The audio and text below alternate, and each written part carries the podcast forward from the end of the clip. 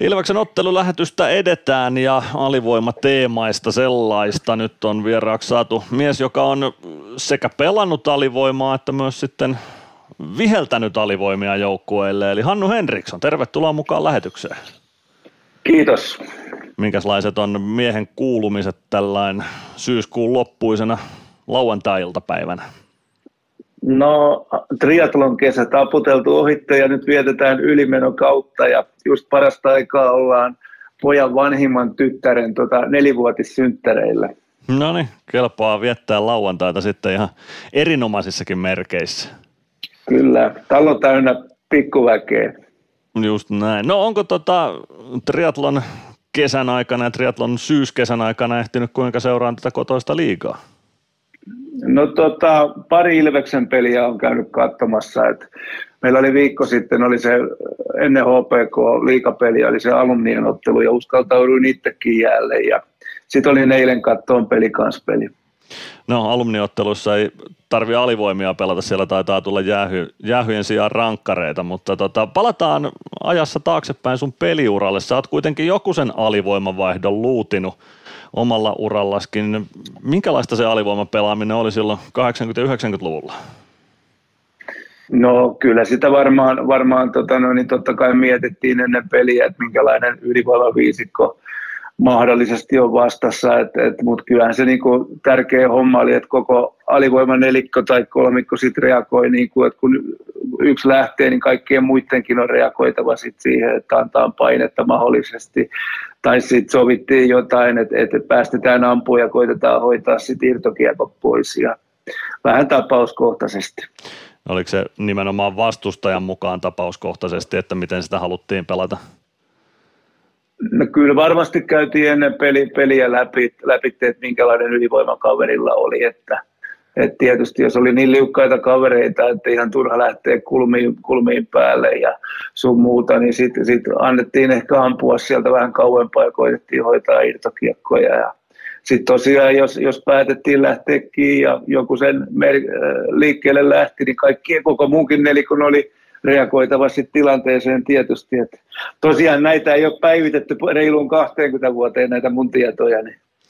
No meinasin just tässä ottaa kiinni tähän, että nyt kun esimerkiksi Ilveksen alivoimasta vastaava Joonas Tanskan kanssa on rupatellut tuosta Ilveksen alivoiman pelaamisesta, niin paljon siinä edelleen on samoja elementtejä, että kyllä ne perusperiaatteet taitaa olla ollut samat sitten viimeiset 30-40 vuotta.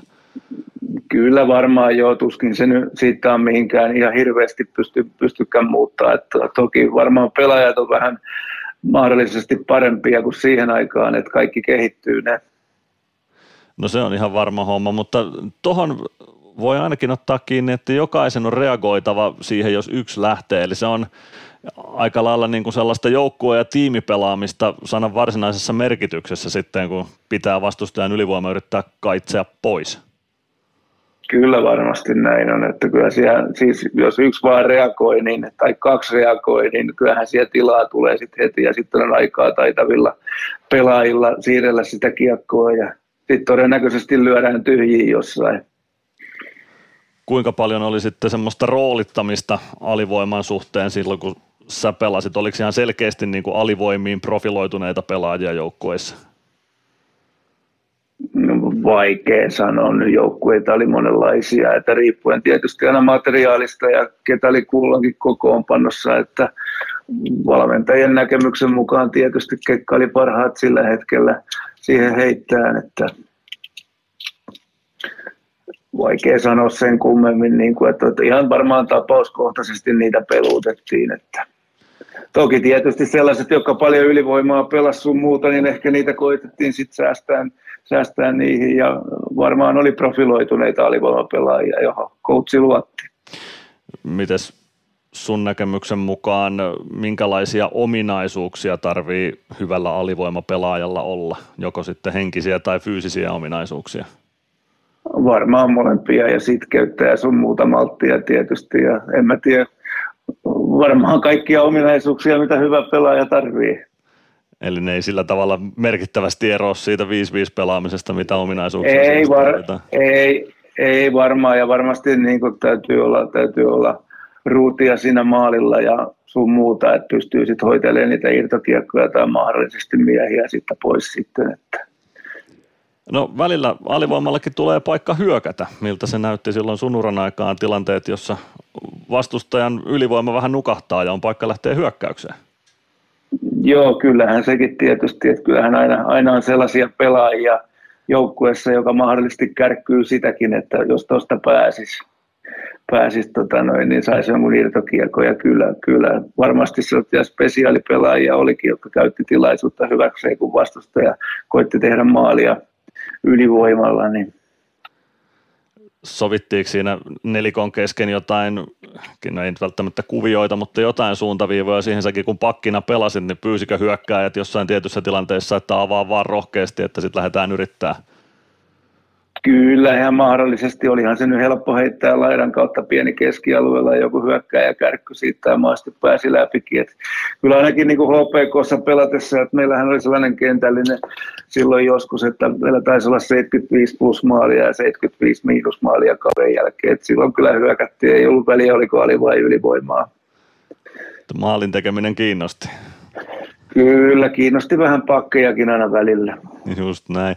No onko tässä vuosien saatossa, kun sä oot tietysti kiekkoa seurannut pelaajana ja erotuomarina ja nyt sitten ihan kuluttajanakin, niin tota, minkälainen merkitys noilla, noilla erikoistilanteilla ja alivoimilla on? Onko se korostunut vuosien saatossa?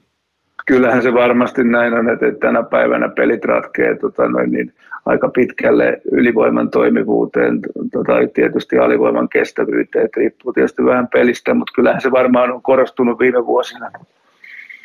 No Hannu Henriksson, otetaan kiinni vielä tosiaan erotuomarin näkökulmaan vielä alivoimista. Erotuomarihan se sitten lopulta on ja päätuomari, joka joukkueita alivoimalle määrää tuolla kaukalossa. Mitä, miten pelin luonne muuttuu tuomarin näkökulmasta silloin, kun toinen joukkue joutuu vajaalukuiseksi?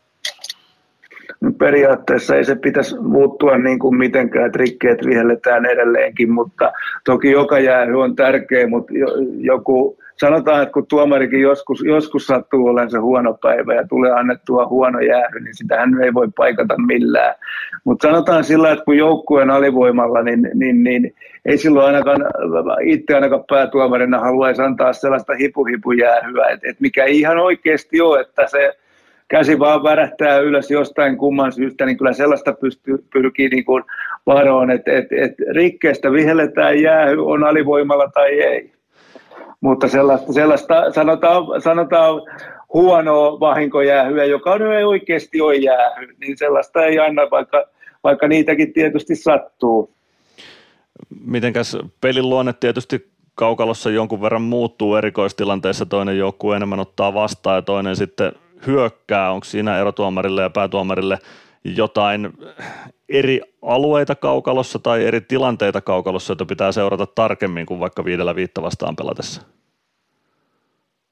No en mä nyt tiedä, tiedä varsinaisesti, että tota noin, niin kyllähän se, sekin tietysti täytyy katsoa sitten joukkue, joka on niin kuin ylivoimalla, niin sehän voi rikkoa kanssa, blokata sieltä vielä varmasti neljällä olevan joukkueen pelaajan pois, jolle ne pelaa sitten neljällä kolmea vastaan ja sun muuta. Että kyllä ne täytyy ne molempien joukkueiden rikkeet sieltä pyrkiä karsiin pois. Joukkueet paljon tietenkin katsoo videolta toistensa erikoistilanteita, mutta mitenkäs erotuomarin roolissa, kävitkö sä esimerkiksi päätuomarina jotenkin mielessäsi läpi niitä, että ketkä pelaa ylivoimaa ja ketkä pelaa alivoimaa, että tiesit suunnilleen minkälaista pelaajaa siellä erikoistilanteiden aikana kaukalossa on? Joo, kyllähän hyvin valmistunut, valmistautunut päätuomari ja linjatuomarit myös, niin, niin, niin käy, käy ennen peliä mahdollisesti läpi joukkueita, että ketä siellä on, kuinka ne pelaa ja valmistautuu varmaan aika lailla samaan tyyliin kuin pelaajakin, että et, et se on kumminkin tärkeä juttu ja mitä paremmin valmistautuu, niin, niin, niin harvemmin tulee sitten yllätyksiä siellä jäällä. No otetaan loppuun vielä kanta tuohon CHLn sääntökokeiluihin, ne ei varsinaisesti tähän iltaan liity, mutta niistä on paljon puhetta ollut näitä jäähykokeiluja, että alivoimamaalin saa päättymään, tai alivoiman saa päättymään tekemällä alivoimamaaliin ja ylivoima ei pääty kahden minuutin ylivoimakaan, jos vastustaja tekee maalin ja siirretty rangaistuksen aikana tai tehty maali, niin se ei kumoa sitä tulevaa rangaistusta, että siinä on – jäähy pannaan täytäntöön. Mitä ajatuksia herää entiselle päätuomarille ja pelaajalle näistä kokeiluista? Nyt täytyy, nyt täytyy sanoa, että aika vähän on uhrannut ajatusta moiseen, että, että viisaammat saa päättää, että totta kai terveet hyvät uudistukset on tervetulleita, mutta tota, en kyllä tuohon osaa oikeastaan kommentoida mitään, että en oikeastaan yhtään CHL-peliä edes nähnyt, että kyseisistä sääntömuutoksista en tiedä, että sen nyt tiedä, että liikassa tota noin, niin pikkukakkoset molemmille, niin jatketaan viidellä viittä vastaan, mutta en ole noita sääntöjä itse oikeasti päivittänyt viiteen vuoteen muutenkaan. Että ei ole kirjaa avattu, että en, et, et se on helppo tuolla katsomossa, nytkin kun joku kommentoi ja kysyy jostain, niin voi sanoa, että 2018 on viimeksi ollut mukana. Juuri näin, eli ei, ei tarvi enää niin tiukasti kantaa ottaa ja tiukasti sääntöjä seurata. Ei, ei että mukava, mukava niin katsoa peliä ja toivoo maaleja ja tietysti tamperelaisittain Ilveksen voittoa ja sun muuta, että et se on niinku se, on niinku se juttu ehkä. No. Nauttii, nauttii siitä ja pelistä itsessään. No sitä Ilveksen voittoa toivotaan tänäänkin TPS vastaan. Kiitoksia Hannu Henriksson tästä haastattelusta. Kiitos.